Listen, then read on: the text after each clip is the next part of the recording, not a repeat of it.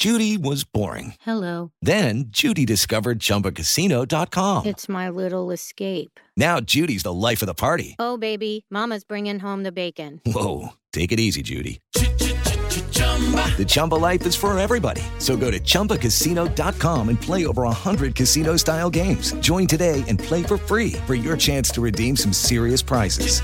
chumba ChumbaCasino.com. No purchase necessary. Void where prohibited by law. 18 plus terms and conditions apply. See website for details. Agora na Jovem Pan, Sociedade, Sociedade Digital. Com Carlos Aros e André Miceli. No ar, Sociedade Digital, a ponte aérea mais tecnológica do seu rádio e também na internet. Estamos transmitindo por imagens no Panflix, o aplicativo da Jovem Pan, que já chegou. Você já pode fazer o download do Panflix para consumir todos os conteúdos da Jovem Pan, jornalismo, esportes, entretenimento e, claro, Sociedade Digital também está no Panflix para você que acompanha as novidades do mundo digital e o nosso debate semanal aqui sobre o impacto da tecnologia na sociedade. Estou com o meu parceiro André Miceli, ele direto do Rio de Janeiro, na nossa legítima ponte aérea, trancafiado por lá, eu trancafiado por aqui, mas a gente segue no nosso bate-papo. Tudo bem, meu velho? Mais um Sociedade do Bunker. é, não tem muita escolha, né? Para todo não mundo, tem. o bunker é a única realidade possível agora. exatamente, exatamente. E nessa semana a gente está recebendo o Ricardo Bloch, que é presidente da Lenovo, para um bate-papo não só sobre ah, claro, como a empresa, uma gigante do tamanho da Lenovo, vem lidando com toda essa situação, mas também para saber a visão dele como executivo, como alguém atuante no, no, mercado de tecnologia, sobre essas transformações em curso. E aí eu quero já de pronto agradecer ao Ricardo pelo tempo para esse bate-papo aqui com a gente. Ricardo, tudo bem? Tudo bem, Aros. Obrigado pelo convite. É muito prazer estar aqui com vocês e todos que estão nos ouvindo e pela oportunidade. Bom, eu quero começar te perguntando o seguinte, Ricardo. Ah, uma empresa como a Lenovo, uma empresa de tecnologia, portanto, ah, que já está ali no dia a dia do, do, dos colaboradores com a cultura digital ah, a pleno vapor, se vê obrigada a mudar a dinâmica do dia a dia por causa da pandemia. Como é que tem sido para vocês esse período? e qual foi até aqui o maior desafio como companhia é, apresentado aí pela, pela pandemia de coronavírus? Praticamente uma semana antes do decreto estadual, a gente já flexibilizou no nosso escritório em São Paulo, é, colocando os nossos colaboradores em home office praticamente para toda a companhia, companhia né? com absoluta flexibilidade e tentando evitar o contra, o, concentrações de pessoas e prevenindo assim a, a, contaminação, né? Dessa maneira, tentando contribuir ativamente para o combate desse vírus. Né? Na nossa fábrica, que fica no interior de São Paulo, a gente continuou produzindo normalmente, mesmo se olhar desde o começo do ano, quando começamos a ter o problema da pandemia na China, né? especialmente depois do ano novo chinês, quando começaram a fechar as fábricas lá e, e, portanto, alguns fornecedores de componentes também começaram a fechar. Mesmo com essa situação, a gente conseguiu manter a fábrica rodando e tem continuado até hoje. Então, nesse sentido, especialmente com a fábrica, a gente tomou é, várias ações né, preventivas para evitar contaminação. Por exemplo, higienização dos ônibus que transportam os funcionários duas vezes ao dia, higienização do chão de fábrica, escadas, corrimões, banheiros, áreas comuns e restaurante, com uso de produtos específicos na né, higiene hospitalar, com equipe treinada, medindo a temperatura dos funcionários presentes no site. Recentemente, a gente acabou adotando e os funcionários aceitaram, 100% estão trabalhando com máscaras né, já dentro do recinto.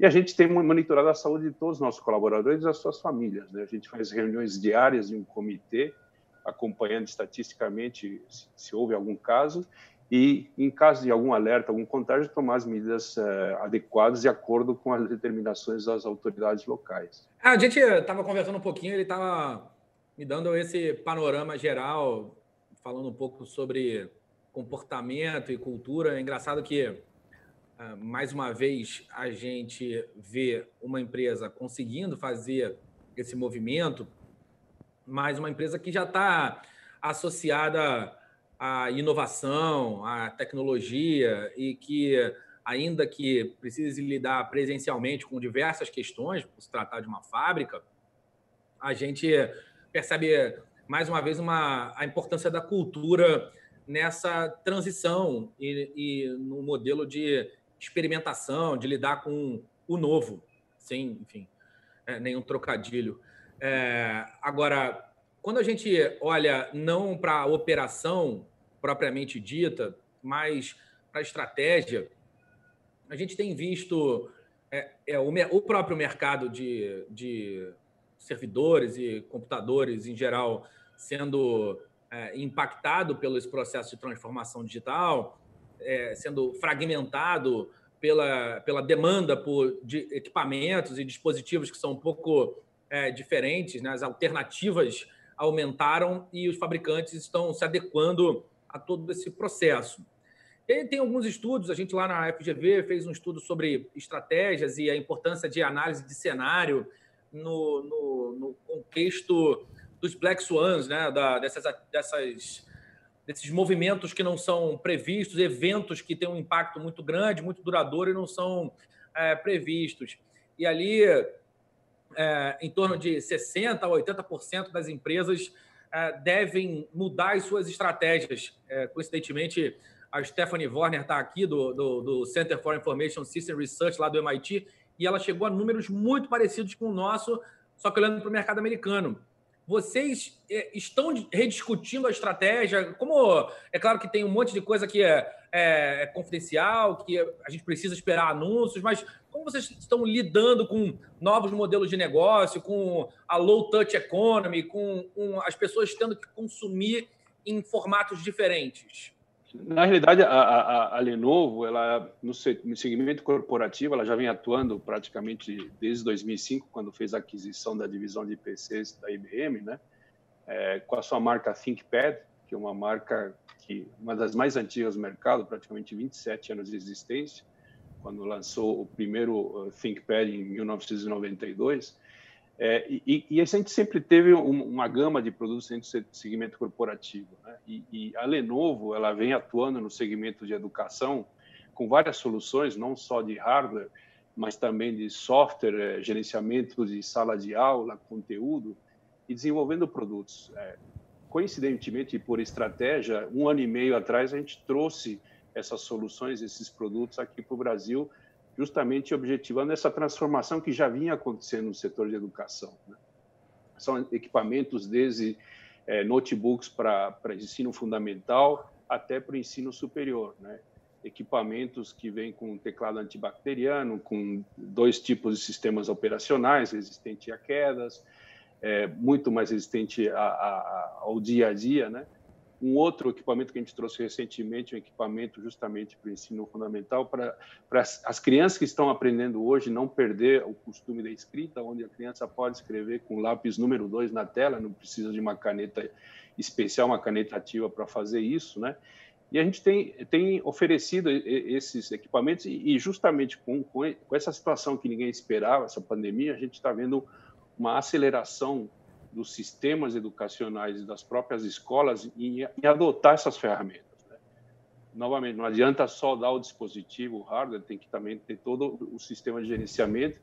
E a gente tem trabalhado com vários clientes e vários, é, vários eh, fornecedores de conteúdo nesse sentido aqui no Brasil para tentar atender, atender essa demanda.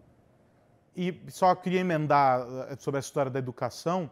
É, a gente está assistindo também a uma, uma dificuldade enorme é, em casa para os pais é, pela falta do, do, dos equipamentos, né? Então teve uma corrida aí para comprar desktop, comprar notebook, muito mais um notebook até do que o desktop para as crianças poderem assistir. Você acha que a gente vem caminhando até em função disso uma nova onda de aprendizado, a molecada que já aprendeu a ser mobile desde o início, começa agora a entender, opa, peraí, isso aqui existe, ainda funciona o notebook e tal, para poder usar. É. E aí você tem um, uma nova onda de aprendizado também dentro dessa, desse processo louco aqui que a gente está vivendo. Estão redescobrindo os computadores de mesa? Eu acho que sim, né?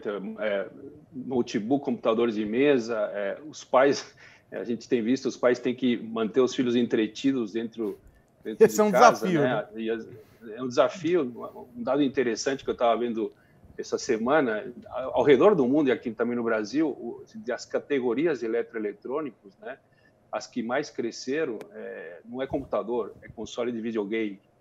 Né? Os pais estão colocando console de videogame para entreter as crianças, mas no caso do notebook também, obviamente, né? não só porque tem essa transformação, e a própria escola puxa esse processo né? para não, não parar o aprendizado, as aulas, fazendo aulas remotas, né? e os pais também tendo que se envolver nesse processo. Né? E aí você começa a ver qual é a diferença que faz você ter um equipamento dedicado, né? um equipamento que você possa controlar remotamente, é, mais robusto e com, com, capacidades que não tanto só de, de, de vídeo, mas também é, de poder é, é utilizar os aplicativos e ensinar à distância.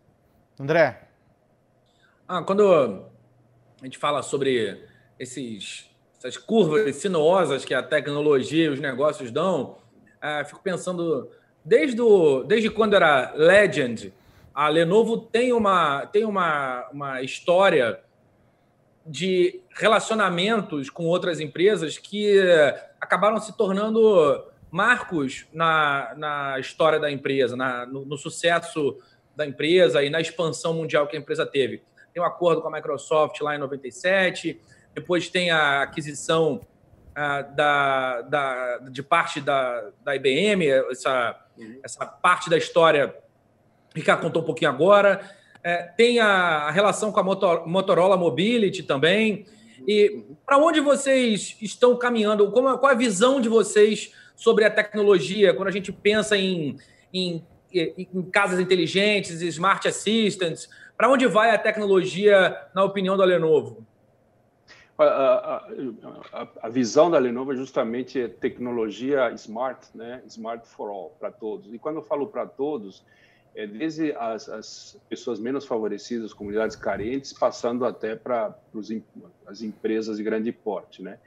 E, e, nesse processo é como você facilita a vida das empresas e facilita a vida das pessoas, né? E obviamente essa visão, essa estratégia vem praticamente dois anos, onde você tenta tornar os dispositivos mais inteligentes, não só o notebook, não só desktop também, mas também internet das coisas, né? Equipamentos que a gente tem lançado, por exemplo, a gente lançou na, na, na CIES no começo do ano um equipamento que específico para rodar o Teams da Microsoft, puramente para essa essa opção, né? A gente já tinha lançado em parceria com a Google um, um equipamento inteligente de vídeo, né? Como se fosse um alto-falante inteligente, mais com vídeo, para a gente poder interagir. Esse equipamento, por exemplo, que só roda com o Teams, foi acabado de lançar, né? E, e, ninguém imaginava que você ia precisar tanto do equipamento do lado do seu notebook. Enquanto você usa o notebook, você tem equipamento do lado que está rodando o Teams, enquanto você está interagindo ali e não está tomando todo o tempo da câmera e, e, e, da tela do teu, do teu notebook. Então, são, são equipamentos é, com, com inteligência artificial é, que podem facilitar a vida, a, o dia a dia, que obviamente, nessa situação, eles se tornam cada vez mais, mais úteis. Né? Mas a gente está olhando isso por indústria também, a gente fala smart technology por, por indústria, indústria de educação, indústria de manufatura 4.0, a gente aplica isso dentro das nossas fábricas. Né? Na área de varejo também, como é que você consegue é, tornar os equipamentos interagindo mais inteligentemente para realmente trazer essa visão. Não é simplesmente o hardware, né? como você traz o software e, e toda essa solução para tentar realmente tornar a vida das pessoas e das empresas mais, mais produtivas e mais fáceis. Inclusive nos modelos de negócio, também ah, os modelos de negócio, os formatos comerciais estão sendo repensados para acompanhar. Quando a gente fala não é só hardware, é software, é, não é só hardware, é serviço também. Como, como isso funciona? Também, ou seja, olhando na nuvem, a nossa divisão de, de servidores também, né? Como é que a gente pode é, ajudar. Vou te dar um exemplo de, de, um cliente nos Estados Unidos, é um cliente que tem várias lojas espalhadas pelos Estados Unidos, mais de 6 mil lojas em, numa cidade de, às vezes, de 500 mil habitantes, né? É, onde você tem um meio de pagamento através do smartphone ele precisa de um, de um processamento é, na ponta, né? Ou seja, ter a, a, coleta daquela informação num servidor edge na ponta de, de computing ali para poder passar isso para a nuvem e poder. Então, são equipamentos que não se imaginavam de ter um servidor de pequeno porte, é, tamanho talvez de um desktop de um litro, rodando na, na, naquele estabelecimento comercial para poder fazer todas essas transações claro. de pagamento online. Então, são coisas que a gente está vendo que é uma interação entre a nuvem, o equipamento, infraestrutura de rede, né? infraestrutura de processamento, com o dispositivo na ponta. O Ricardo, a gente está assistindo a um processo bastante importante de inclusão digital, vamos dizer assim, é, forçada né, ou acelerada é, por causa desse, desse período aqui é, de bastante dificuldade por causa da pandemia. Então a gente tem serviços que não eram digitais e passaram a ser por força da crise. Nós tivemos mudanças dentro, a gente falou já bastante disso aqui no programa, e inclusive um pouco nesse papo aqui com você, né, a mudança de cultura e a adaptação das empresas e tudo mais. Qual que você, é, é, que você observa nesse momento, né, como alguém que está inserido nesse contexto muito fortemente, é, é o saldo uh, de uma revolução como essa em um período tão curto? Né? A gente percorreu aí é, 50 anos em 5, vamos brincar. Exatamente. É, no, no, do ponto de vista da transformação digital enquanto sociedade. Qual que é o saldo disso tudo na tua avaliação? Para onde a gente caminha é, diante de todo esse cenário? Olha, é, é, imprevisível, né? A gente discute internamente, entende. É, os, os, negócios estão se reinventando, estão tendo que se reinventar. Né? Hoje, qualquer microempresário, pequena empresa que não estiver pensando em se reinventar, não só para dar continuidade ao seu negócio, né? E a gente está vendo uh, todo o boom de, de, de delivery de restaurantes, né? É, varejistas que trabalham com a gente, que tinham muito, muito foco na venda física, né? em lojas migrando rapidamente para o online. A gente vê uma migração que ninguém esperava ser tão rápida, com qualidade e realmente tentando compensar a perda da venda física na loja.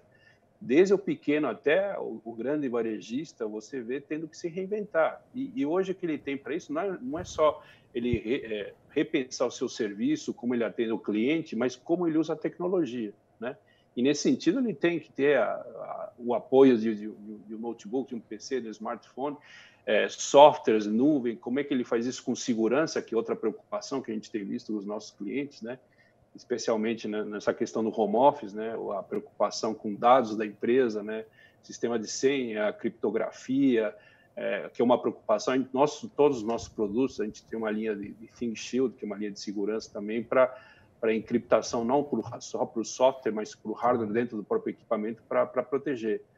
Então, assim, é, eu vejo que se, se, se as, algumas empresas que estavam nessa história de transformação digital lá atrás, dizendo como é que eu vou fazer isso, está na minha estratégia, eu tenho que ter. A gente chama muito de transformação inteligente, né? porque a gente vê que o digital, a transformação digital já, já foi. Né? O que nós estamos vendo agora é uma transformação muito mais calcada em ferramentas de inteligência artificial, machine learning. Então, se se, se essa, essa, assim como eu comentei em educação, essa transformação está sendo forçada, né? As empresas estão tendo que, que aprender e fazer essa transformação digital, precisam de ajuda, obviamente, mas o brasileiro é muito criativo, né? A gente tem visto exemplos aí de, de inovações e man maneira de, de, fazer as coisas muito muito criativas. Está falando do, do brasileiro ser criativo, sempre tenho a curiosidade de entender como é o Brasil no contexto das corporações. O que é o Brasil para a Lenovo, em termos de percentuais, de participação, de inovação? O que, que o Brasil significa para a Lenovo? É, o Brasil, a Lenovo sempre enxergou o Brasil como, um país de desenvolvimento, crescimento, com potencial enorme, né?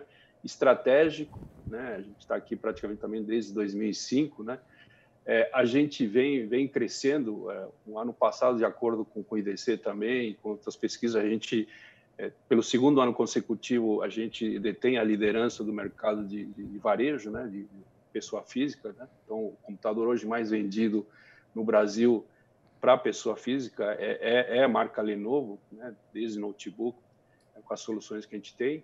Então, isso traz uma confiança. É, é um, é um país, é, a corporação sabe que é um país difícil para entender, né? é complicado para se trabalhar, mas é aquela coisa que a gente enxerga como oportunidade e não como uma coisa negativa. Então, a gente sempre olhou essa complexidade do Brasil como uma oportunidade, a gente vem crescendo, né?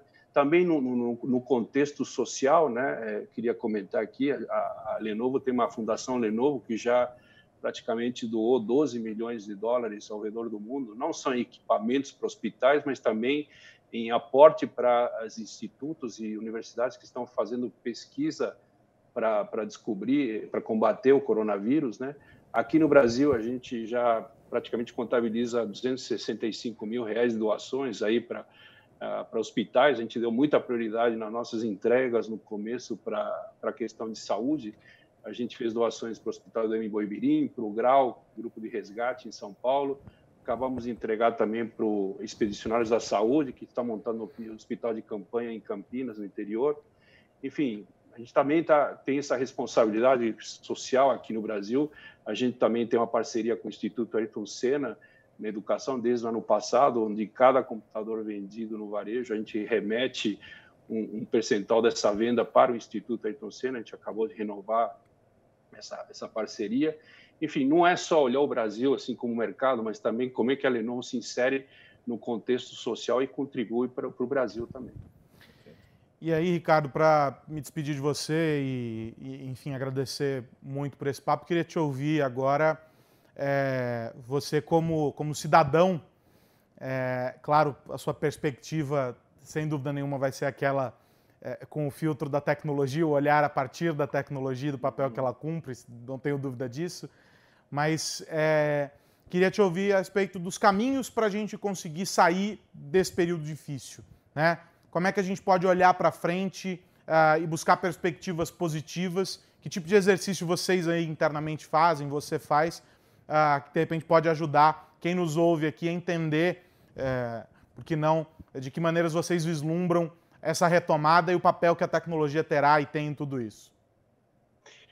Olha, obviamente a tecnologia seria a base da minha resposta, mas como a gente falou bastante de tecnologia, eu vou deixar um pouco de lado e como Justo. cidadão, é, eu, eu acredito, obviamente pela formação, eu acredito fortemente na ciência. Né? Eu acredito na ciência, no planejamento e na execução. Né? Se você tirar a ciência, as empresas que têm sucesso, porque elas têm um bom planejamento e uma, uma excelente execução. Então, se a gente não tiver um, um planejamento com disciplina aqui no Brasil, é, a gente não vai conseguir sair tão rápido. E quando eu digo eh, planejamento, obviamente que quando você pega de surpresa, às vezes você não tava, não tinha um plano para isso, mas rapidamente você consegue colocar um plano, né, e usar os fundamentos, acompanhar muito o que já aconteceu ao redor do mundo, porque a gente tem aí os dados, né, basicamente é, é pegar esses dados, fazer as interpolações, comparar curvas, tomar decisões. Eu acredito, do que eu tenho visto, que realmente a gente tem que aumentar muito a nossa capacidade de teste, né? teste e, acompanhamento, onde você detecta que uma pessoa tem potencial de, de, de, ser um transmissor, mas está sintomático, como é que você faz o tracing back de todas as pessoas que conviveram e que é o que está dando certo em alguns países que passaram por isso e até superaram. Né? Então, como, como, como brasileiro, como cidadão, eu acho que é, não pode ter experimentos, achismos, tem que executar um bom planejamento, tem que executar, tem que ter disciplina, né? Eu acho que se fala muito a, diferença entre a cultura oriental e ocidental, né? No, no, Oriente você tem o conceito de dever, né? E aqui a gente tem muito o conceito de direito. Então, acho que está um pouco na hora da gente pensar muito no que é o meu dever. Se o meu dever é não sair de casa, é não sair de casa e colaborar. É, não é um direito que eu tenho de sair porque eu quero sair. Então, é um pouco disso também que eu acho que faria a gente sair rapidamente e com bons resultados dessa pandemia. Perfeito, perfeito, excelente. Quero muito agradecer Ricardo Bloch, presidente da Lenovo aqui no Brasil, falando com a gente no Sociedade Digital uh, sobre a, o impacto da tecnologia diante de tudo isso que a gente está vivendo, como é que uma grande empresa tem vencido esses desafios eh, e trabalhado diariamente para colaborar uh, com a sociedade para uh, que a gente ultrapasse esse período difícil aqui com o enfrentamento ao coronavírus de uma maneira é, o mais tranquilo possível dentro desse caos que vem se estabelecendo e a gente vem lutando diariamente com ele. Ricardo, então, mais uma vez, muito obrigado pelo bate-papo. Muito obrigado a vocês, eu que agradeço e se cuidem. E para você, meu parceiro André Miceli, um grande abraço. Até a semana que vem, que tem mais Sociedade Digital na semana que vem. Obrigado, Ricardo, mais uma vez. Muito papo muito legal. Aros, meu amigo, vou reforçar as minhas saudades. Um abraço para você Um abraço para todo mundo que nos ouve e vê. Tchau, tchau. É isso. E o Sociedade Digital volta na semana que vem. Eu lembro a você que você acompanha o Sociedade Digital no rádio, na programação da Jovem Pan e também lá no Panflix, a novidade mais recente aqui da Jovem Pan, o app para você consumir todo o nosso conteúdo onde você quiser, na hora que você quiser. Um grande abraço, Sociedade Digital volta na semana que vem. Tchau! Você ouviu Sociedade Digital com Carlos Aros e André Miceli.